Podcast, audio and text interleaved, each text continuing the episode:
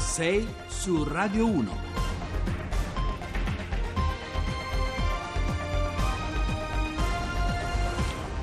Buongiorno da Carlo Cianetti, sono le 6.08 e 30 secondi, oggi siamo un pochino in ritardo, però insomma cerchiamo di recuperare.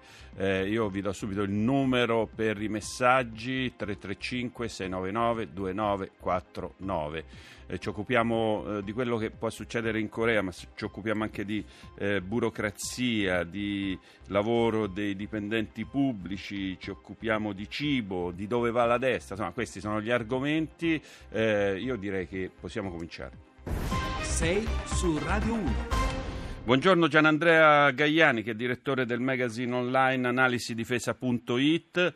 Eh, buongiorno, buongiorno, a voi, buongiorno, buongiorno a voi e radioascoltatori. Allora, eh, la cosa che, ci, eh, che ieri eh, ha destato anche un certo clamore, tutto sommato non imprevedibile, è che un uh, equipaggio uh, di Cathay Pacific, una compagnia, fra l'altro era un, uh, un aereo cargo, dice di aver visto l'esplosione di questo razzo lanciato eh, dalla Corea del Nord e, eh, e, questo insomma dà anche il senso che avrebbe potuto procurare eh, dei danni clamorosi, insomma avrebbe potuto fare dei morti probabilmente, ma insomma la reazione finora, le reazioni dell'America e, e, e soprattutto della Corea del, del Sud, del Giappone, sono state reazioni minacciose.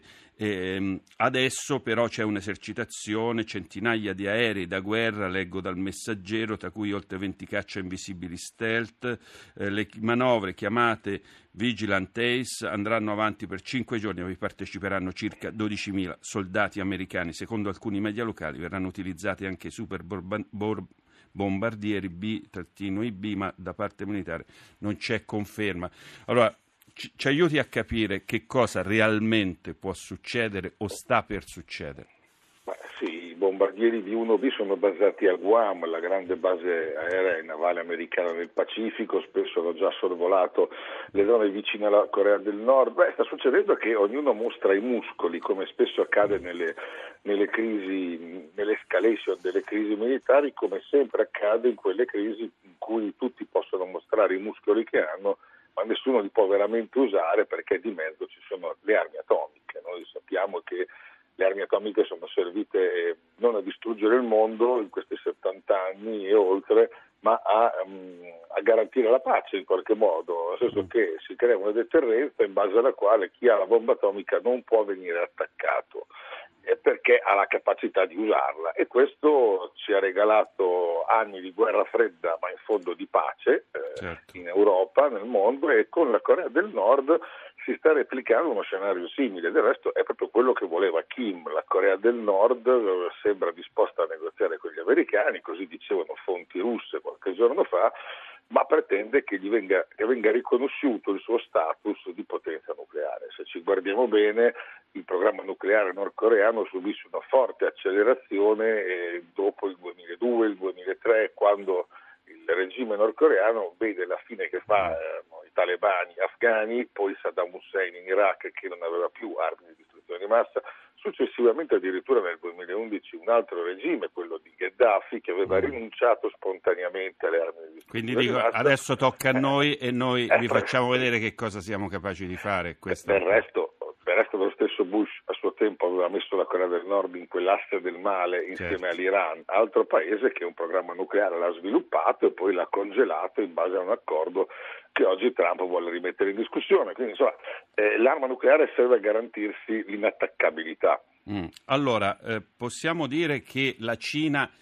ha la situazione sotto controllo, Cina e Russia, insomma, che hanno rapporti con la Corea del Nord oppu- o addirittura utilizzano la Corea del Nord per un atteggiamento di antagonismo con gli Stati Uniti oppure no? Insomma, Kim va per fatti suoi e alla fine non sente nessuno.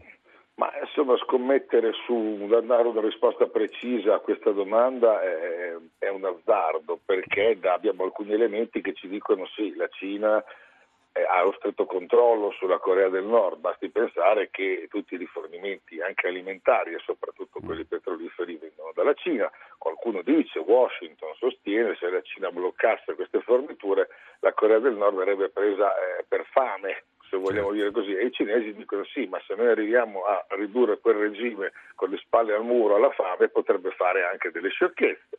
Mm. Io sono convinto personalmente che e la politica di provocazione nordcoreana sia molto utile ai cinesi. Perché? Perché sta dimostrando agli alleati degli Stati Uniti, quindi in particolare la Corea del Sud e il Giappone, che eh, gli stessi Stati Uniti non sono in grado di fermare le provocazioni di Kim e quindi questo in qualche modo indebolisce il ruolo americano.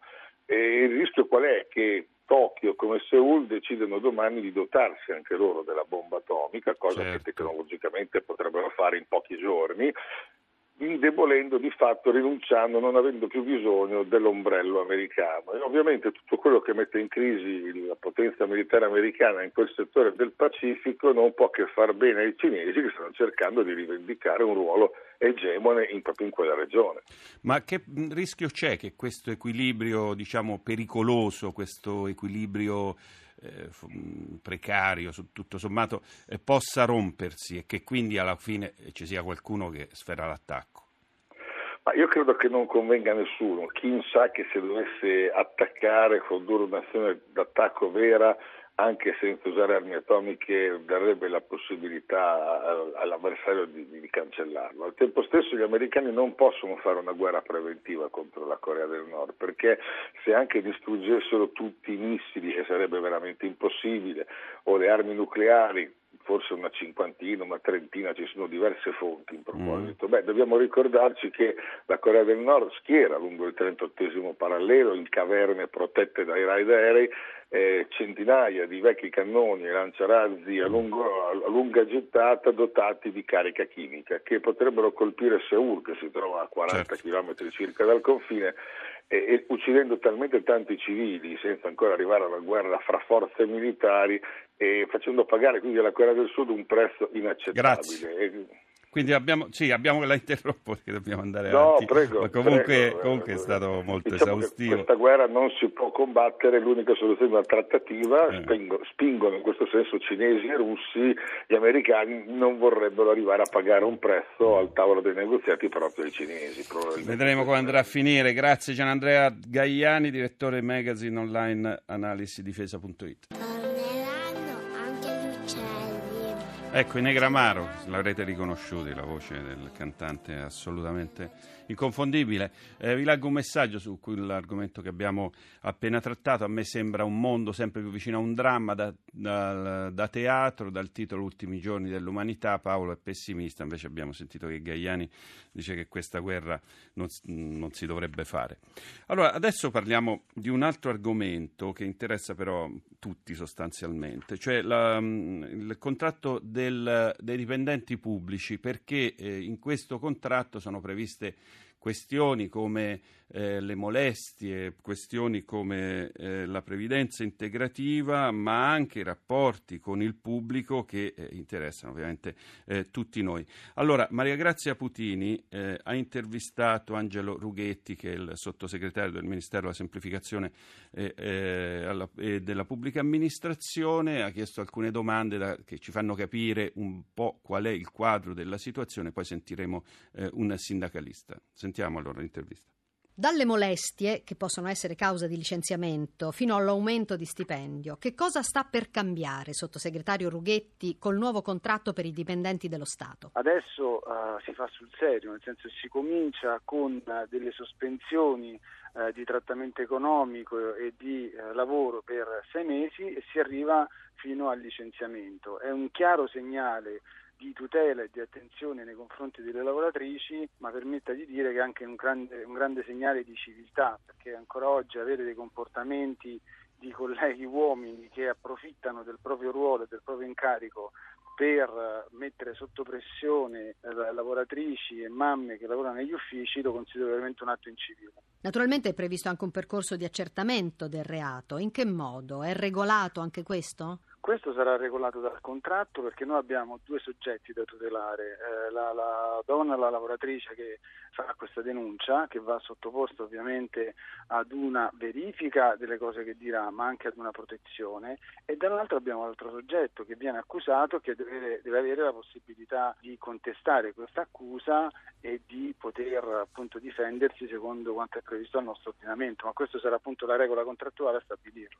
E poi c'è il grande tema dell'assenteismo, a metà tra il luogo comune e però anche la realtà quotidiana di cittadini trascurati dagli impiegati svogliati. Che cosa succederà? Eh, I sindacati e i lavoratori che ogni giorno si attivano per fare in modo che la pubblica amministrazione possa offrirci servizi all'altezza si sono resi conto che esiste questo problema e che va combattuto. Succederà che quando ci sono delle assenze durante il fine settimana oppure delle assenze di massa. Tutti si ricorderanno i famosi vigili urbani del Capodanno di Roma dello scorso anno, scattano delle procedure automatiche di contestazione eh, che si tradurranno in sanzioni disciplinari pesanti fino anche qui a leva- arrivare a licenziamenti qualora siano conclamate e ripetute. Lo Stato come intende gestire i precari nella nuova procedura contrattuale? Per quanto riguarda i precari noi abbiamo attivato una grande eh, operazione di eh, stabilizzazione per tutti coloro che hanno fatto già un contratto e che lavorano da tre anni, hanno già fatto un concorso e che lavorano già da tre anni nella pubblica amministrazione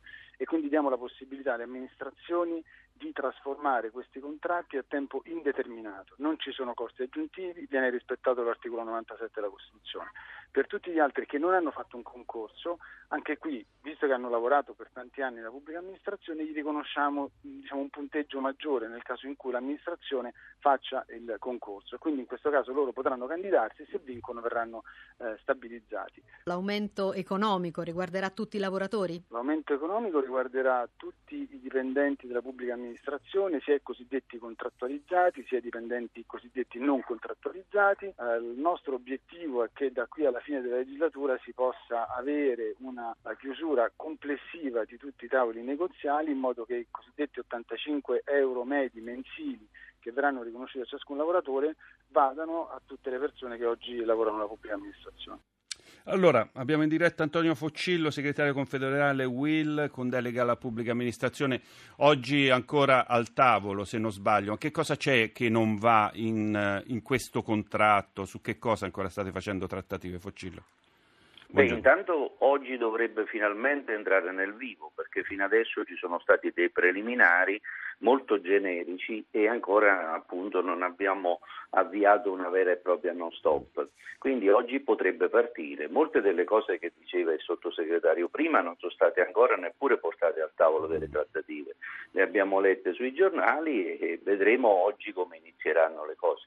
Senta, ma sulla vicenda delle molestie, no? ma, eh, insomma, esiste il reato di molestie, quindi eh, che fanno i dirigenti della pubblica amministrazione? Diventano giudici prima ancora dei magistrati che fanno questo mestiere per professione, cioè eh, un dipendente viene magari punito eh, con un processo sommario all'interno della pubblica amministrazione? Beh, intanto bisogna vedere la norma come sarà prevista e mm. come diventerà norma contrattuale. Noi siamo favorevoli, c'era già nel contratto precedente sia il mobbing che sia la lotta contro la violenza nei confronti delle donne. Oggi, da quello che ho capito, vorrebbe essere più strutturata la questione. Quello che lei diceva è abbastanza importante, nel senso che fino a prova contraria la Costituzione prevede il diritto della difesa e soprattutto l'andata da un giudice, quindi dovremmo vedere come scriverla per tutelare sia la donna e di questo noi ne siamo orgogliosi di recepire una norma di questo genere, sia ovviamente il dipendente che può essere accusato in qualche caso anche ingiustamente. Senta Foccillo, che cosa c'è però che a voi non quadra? Insomma, molte cose sono sospese, ma che cosa c'è che andrete lì che pensate possa essere complicato da far quagliare? Sì, una delle questioni più interessa poco a, a, al popolo in generale. Una delle questioni più importanti sono le relazioni sindacali, mm. nel senso che siccome ci si chiede di eh, far diventare il contratto una norma anche stringente su certe questioni in termini di penalizzazione, eh, il lavoratore e quindi il sindacato deve partecipare nella gestione dell'organizzazione del lavoro, negli Mm. inquadramenti, nelle professionalità, nella formazione. Se non partecipa, da una parte si diventa censore e dall'altra parte si lascia perdere. Noi vogliamo scrivere un contratto in cui ci siano diritti e doveri. Senta, in dieci secondi ce la fa a dirmi questa cosa. Stabilizzazioni, dice Rughetti, ma insomma in un mondo in cui il tempo indeterminato di fatto non esiste più. Eh, guardi, questo è un passo molto importante, l'abbiamo concordato nell'accordo del 30 di novembre e le misure che sono state proposte noi le abbiamo condivise e le sosteniamo. Credo che siamo andati verso un Grazie. processo molto importante. Grazie allora al- ad Antonio Foccillo, segretario confederale Will, ora Onda Verde, poi le notizie e torniamo fra qualche minuto. Rai Radio 1.